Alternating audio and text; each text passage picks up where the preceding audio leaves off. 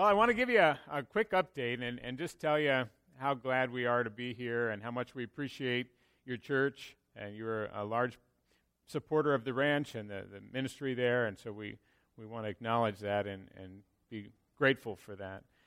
This summer, we had almost 1,200 kids come through the summer camp. It was a, a banner year, up a few from last year, but uh, there were many children that got saved. And, and that's very important part of what we do. And we, are always looking to, to see, you know, how God is working in, in the lives of these young kids that are coming through.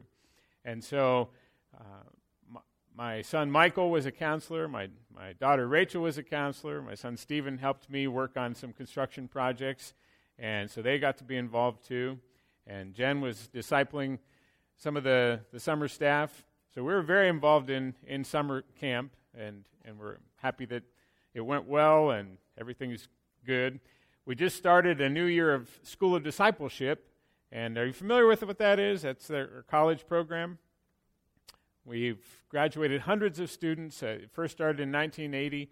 We just started a new year, and there is 39 students in for this year. And that was enrollment was up for that, and we're very much looking forward to being able to invest in, in these college students for a year as they take Bible classes and do work projects and work alongside us as staff, and that's been been fun. We have a tonight when we get home, we we have a, a group of them coming over. We have Sunday evening fellowship with them, try to get to know them, and that's always fun. Another project that I wanted to just tell you about briefly that we're working on is I don't know if you've heard about our mission trip that we take to Mexico. We've been going every Easter for the last eight years. We helped plant a church in a Pima Indian village high in the Sierra Madre mountain range. And it's, it's a unique country. It's, it's uh, over 7,000 feet of elevation. And so there's the Pima Indians, there's no electricity, there's no running water to speak of, there's no normal bathrooms. Like we, it's outhouse style, uh, prairie style. And we, we planted a church in this village that had not been evangelized and it, it was it had a small Catholic presence to it, but the, even the Catholicism in, in Mexico is a superstitious type of Catholicism. It's not even you might have friends that are Catholics that you believe are, are good saved people. Maybe we will differ on some important theological points, but uh, I believe that there's some saved Catholics. There, I'm not so sure. It's very superstitious and and uh, almost creepy uh, the way they, they operate in this, this country. And so we were able to be a part of a church plant that, that saw many come to, to Christ. And, and uh, a very neat story I want to tell you. The guy who started this work in this village 20 years ago had a burden from God to go and, and, and get there. And he, he drove to the gate, and the, there was a guy at the gate, and it was a long way in. It takes us three and a half hours to drive 30 miles to get, or 29 miles to get to this village. It's just up and down like Rocky Mountain type stuff, cow paths going through pasture. He got to the gate, and this guy came out to the gate, and he said, "You know, what do you want?" He said, "Well, I, I just wanted to ask some questions, find out who lives here, and and so this is a pastor, a Mexican pastor that had a burden for this people group. And he said, Oh, come on in. So he went to his house. Well, he started talking, and he says, Well, what do you do for a living? And the guy says, Well, I'm a, I'm a pastor. And he says, Oh, we don't like your kind around here. Uh, he says, The last ones we drove off, we, we drove them out of town. And, but he'd already been talking to him for a little while, and, and so um, he said, Well, I'll, I'll let you stay. You know, so it, asked him some about the needs of the town. They needed food. They needed to learn how to farm. They need a lot of different things. And so he said, Can I help you with some of these things? And the guy said, Okay. So he kept coming back to visit. And eventually, this guy became very interested in, in this, him being a, a, a Christian. Why are you doing these things? Why, why are you doing this? And he kept telling him, I'm, I'm a Christian, and I, I'm led by Jesus to, to do these things, to, to minister to you. And then the guy contracted terminal cancer. He was an elder in the village and he contracted terminal cancer. He waited for the next visit from the pastor, and he said, I want to be like you. What, what do I have to do to, be a, to become a Christian? This is a Pima Indian elder. And so they, he, he shared plain the gospel with him. And I preface this with a little while before this, new tribes had been there, and they drove him out with stones and, and, and said, Get out, get out, get out. And now, now an elder in the village is a believer. Well, he ended up passing away shortly thereafter, within a few months. And when he died, the pastor was contacted by his family, and they said, "You got to. We don't know what to do with him. Uh, we know what to do with one of ours, but he's one of you now. So I, we don't know what. How do you? What do you do when when one of yours dies?" And he says, "I will be there. I'll." And so they had a funeral in the middle of the village, and the whole village came. And at the funeral, he preached the gospel to the village.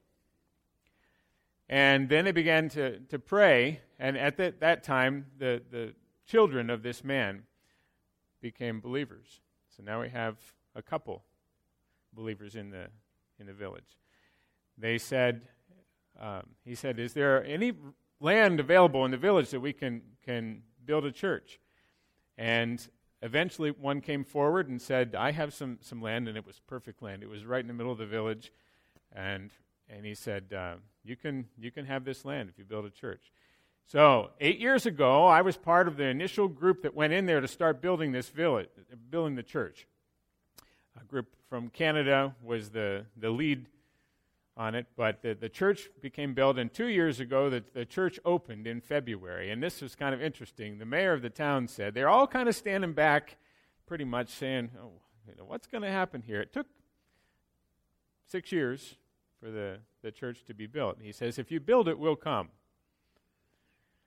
And I don't think they've watched the movie. They don't have TV there, but if you build it, we'll come. And so on the opening day in this village of 300 people, there were 800 people at the church. They came out of the, the woods and, and everywhere to come to see what was going to happen at this, at this church. And again, the gospel was preached. And uh, there are now a, a group of about 35 believers there. And so I tell you all that to tell you the project we're working on is we're trying to help them with water. We, they've asked us every year we've been there, can you help us with water? And we, we have started a project. We are building a well drilling rig at Miracle Mountain Ranch, and we're going to take it down there sometime this fall, hopefully, and you keep that in your prayers, and then uh, help them to, to be able to, to get water. They have no wells in the village. They, they gravity feed from a spring nine miles away that took three hours to get there um, by four wheel drive just to find the, the thing. And then they have chocolate water for three months out of the year, where the whole village, you know what happens when you have chocolate water. Uh, and it's, it's, a, it's a bad thing, and we, we really want to help them with that. And so you can keep that in your prayer. Pastor Matt asked me if I'd express that project to you a little bit and t- tell you more about it. And you can find out more by talking to me directly. So, what I want to do is, I want to ask you a couple questions. I want to ask you a question, and I need feedback just initially. If you'll give me some cooperative feedback, we'll be good to go. When you think of the gospel, when you hear the, the term the gospel, I want you to tell me what comes to your mind, and I'm going to pick like the first six people that raise their hand. I just want you to, to express. You're going to express the same thing that, that everybody else is thinking anyway, probably, but when you hear the, the, the gospel, what comes to your mind? Yes. Rescued. Rescued. Rescued. Yeah. What else? What? The good news. The good news. And what is the good news, though? What? Jesus died f- for our sins. That's right. Absolutely. What else? Salvation. Two more. Hope for eternity. One more. God's true word. That's right. The good news is God's true word. I began a study of um, looking through the scriptures and, and looking at the presentation of the good news. And I realized that there's, it's given to us in, in many like chapters or, or succinct uh, sections of scripture, where we kind of got the plan of salvation. And one thing that I was curious about is I began to notice something that was always attached to a presentation of the gospel, whether it was Christ, whether it was Paul, whether it was Peter, whether it was James, whether it was.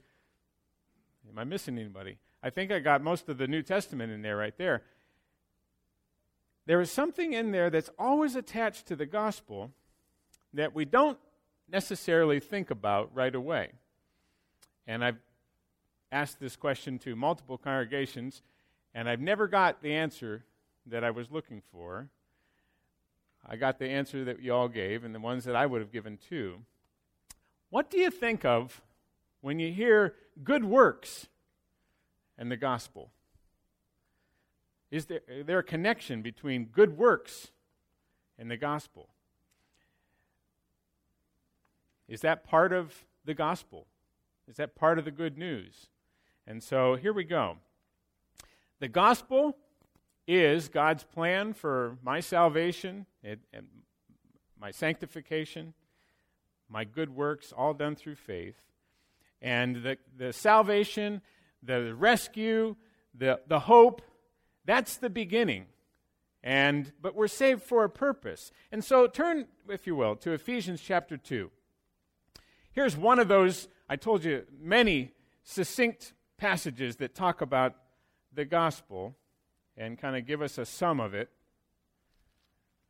Let's look and, and watch how this unfolds. And you're going to be amazed as we look at the different passages how this is there's always good works mentioned in the gospel. And I think there's a healthy tension there because a lot of our friends that would, would be religious would think that good works are what does the saving, right? Well, I hope I'm going to get there because I've been a good person or this or that. And then on the other side, we like to keep the good works off the gospel almost because we're afraid that someone might attach that to it. But it's not kept apart in the scripture, as we'll see. Ephesians chapter 2. Check this out.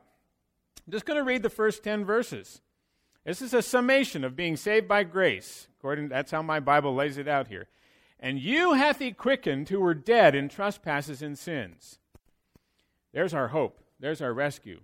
Wherein in time past you walked according to the course of this world, according to the prince of the power of the air, the spirit that now worketh in the children of disobedience among whom also we all had our conversation in times past in the lust of our flesh, fulfilling the desires of the flesh and of the mind, and were by nature the children of wrath, even as others.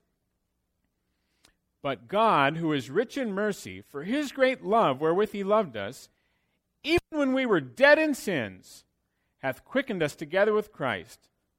By grace ye are saved and hath raised us up together and made us sit together in heavenly places in Christ Jesus, that in the ages to come he might show the exceeding riches of his grace in his kindness toward us through Christ Jesus. Now, pay attention.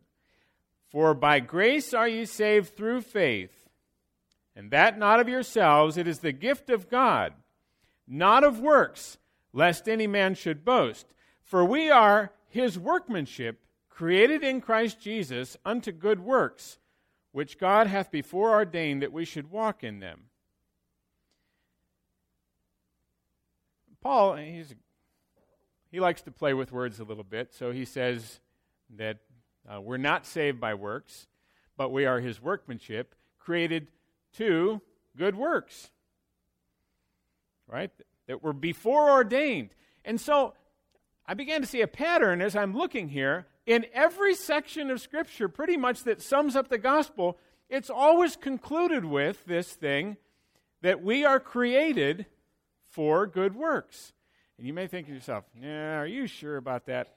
I'm not so sure it's in every passage. Well, I have a, that's what this is. It's pretty much a, a list. And we're going to kind of plow through a little survey there and see what you think as we check out some other ones.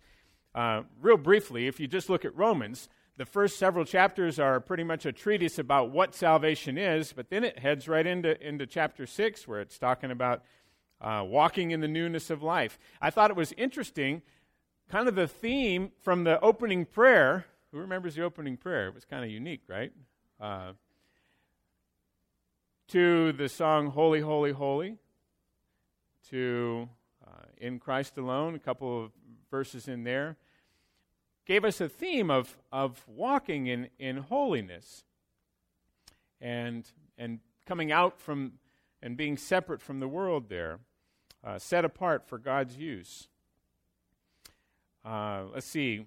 Corinthians, the conclusion of Corinthians is the discourse on love, and it tells you what it is and its, its, its works. Galatians, after a discussion of what the gospel is, it ends with the, the fruit of the Spirit.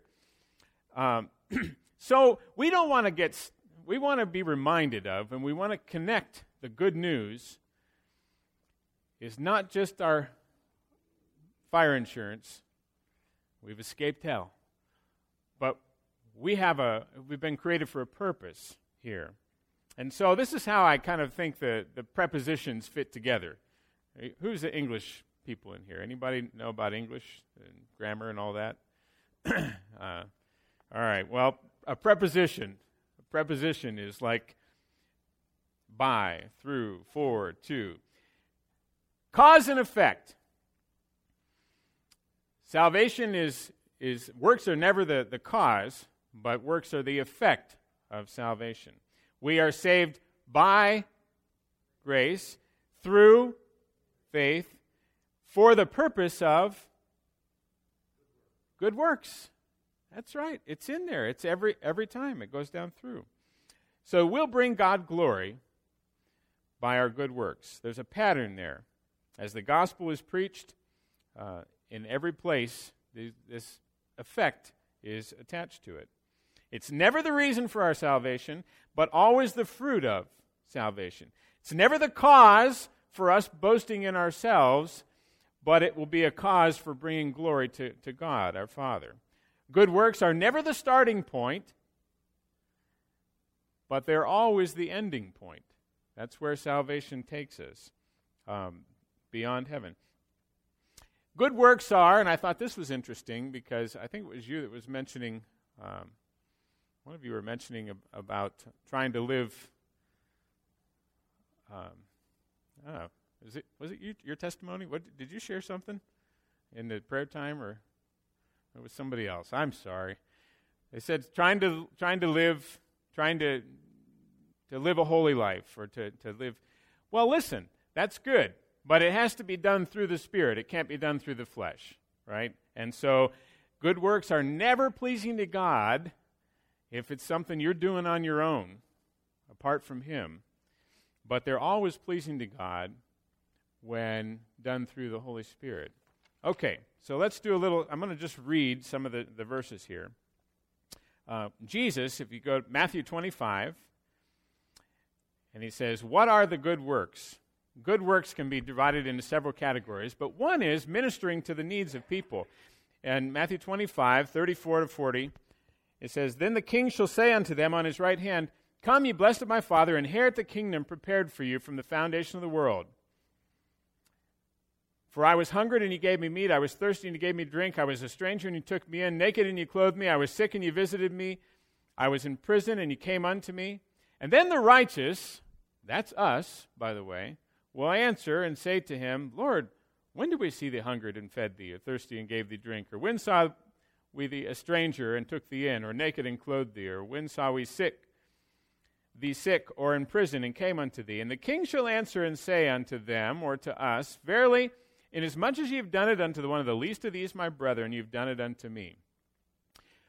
Our good works, part of the good works, are, are seeing needs of people around us. I was talking to somebody this morning, and they said that they were always looking for someone that, that needed financial assistance to get to camp because they like to help people that were on the edge there to be able to get there. That's that, that's good works. That's looking for a need and, and meeting it, a practical need. It also is what we're trying to do to that village in, in Mexico, is we're trying to glorify God by helping that church and grow and by helping those people stay healthy and get clean water. So that's one thing, is doing good things. I think that's probably the easiest one. When you think about good works, you think about doing something nice for somebody. But don't stop there because that one pretty much anyone anyone can do. there's one that's not so, so easy. James says this in James 1 27 Pure religion and undefiled before God and the Father is this to visit the fatherless and the widows in their affliction, and to what? And to keep himself unspotted from the world. Now, that one I think is the tough one right there. We like to do nice things for people, and we kind of rack that up into the good works category, but to be to actually be yielding ourselves to God, that's a different story, and, and, and letting Him have His way in, in all areas of our life. Let's see. Paul taught us that the Word of God is given us instructions toward good works. 2 Timothy 3 16 to 17.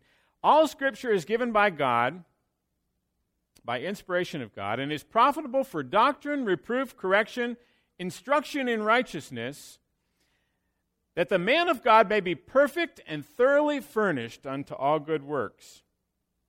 Pretty interesting. Paul taught us also that for, for the description of a, of a godly woman, it should be a good work should be adornment. I don't know how much, much time you spent getting ready for church this morning, uh, adorning yourself with the normal church attire. I suspect I probably didn't spend as much time as some of you because you, you look a little more well up than I do. And uh, guys don't spend that much time anyway. We got the fortunate uh, thing of the, the very short hair, and, and uh, uh we just don't have to do that. But God said through Paul, good works are the adornment of a godly woman.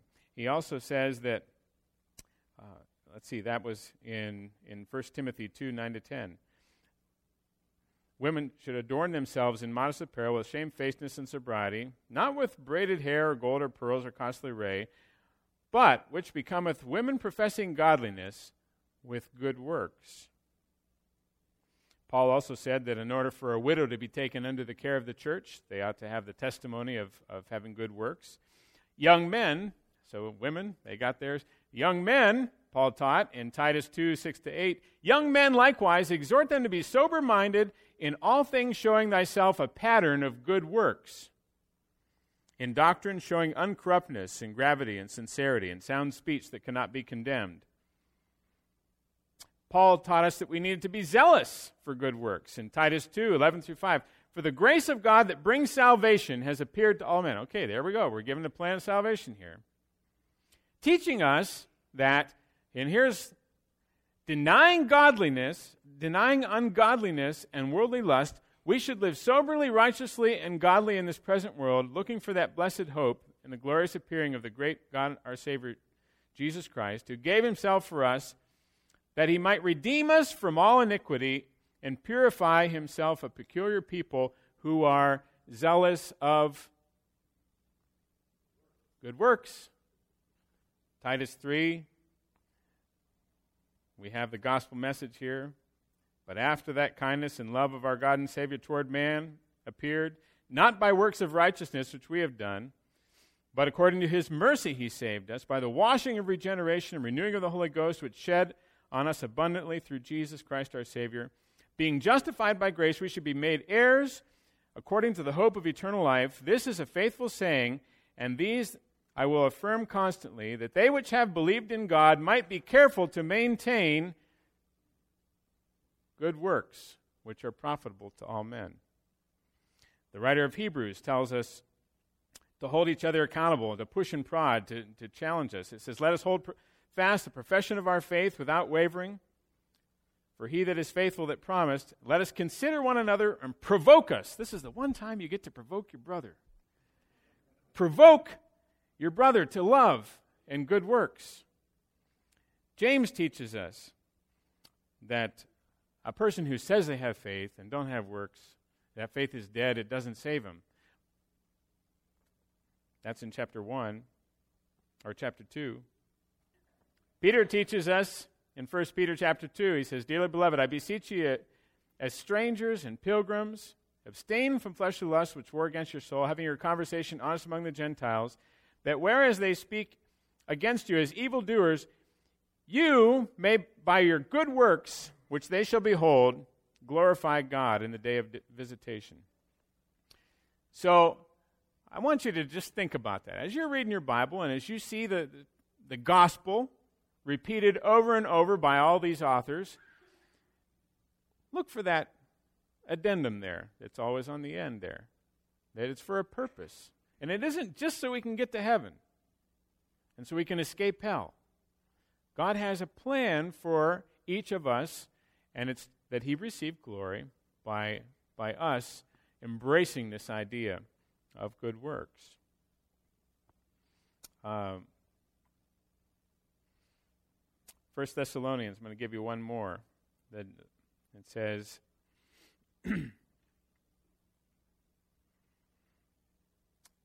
Furthermore, we beseech you, brethren, I, and exhort you by the Lord Jesus, as you have received of us, how ye ought to walk to please God. How you ought to walk to please God. Somebody said that phrase this morning. They wanted to please, may God be pleased, or, or something. I'm listening to all the things that have been said, and, and, and because I've, I'm tying them into my notes here and, and what I've been meditating on. This is, a, this is something, uh, just think about this one.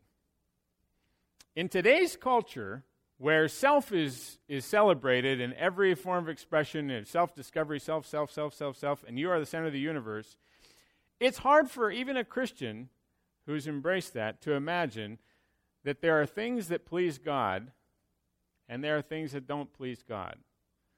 This self centered person just thinks that, well, hey, I'm in love with myself. God must love me too. I love these things. God must love them too. Whatever I love, God loves.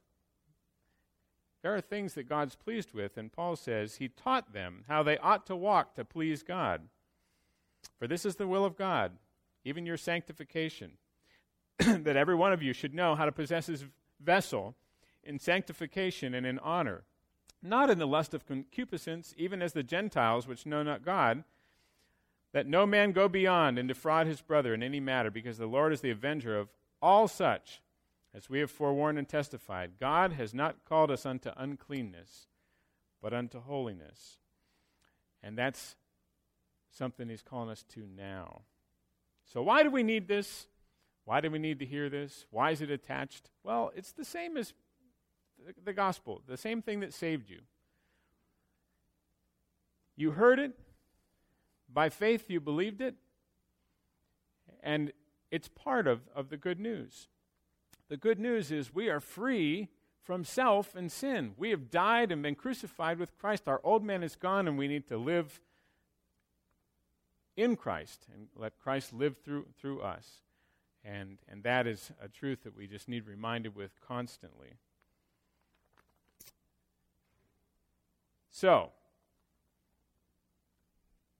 as you think about the miracle of your salvation and you, you make the, that part of the, the wonder of your life today, and you're on your ride home, and you think, I'm saved.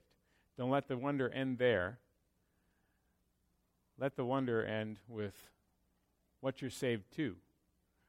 And that there's a, there's a very important part of good works, which include needs of those around you, it includes separating yourself unto the whole use of God and putting away uncleanness and, and, and pure religion undefiled is to minister to the widows and the orphans and to keep oneself unspotted from the world. And that's a particularly difficult thing to do uh, for a Christian these days. The world wants every part of you, and they'll, but they'll s- be satisfied with just a little bit of you at first and suck you in. Keep yourself unspotted from the world.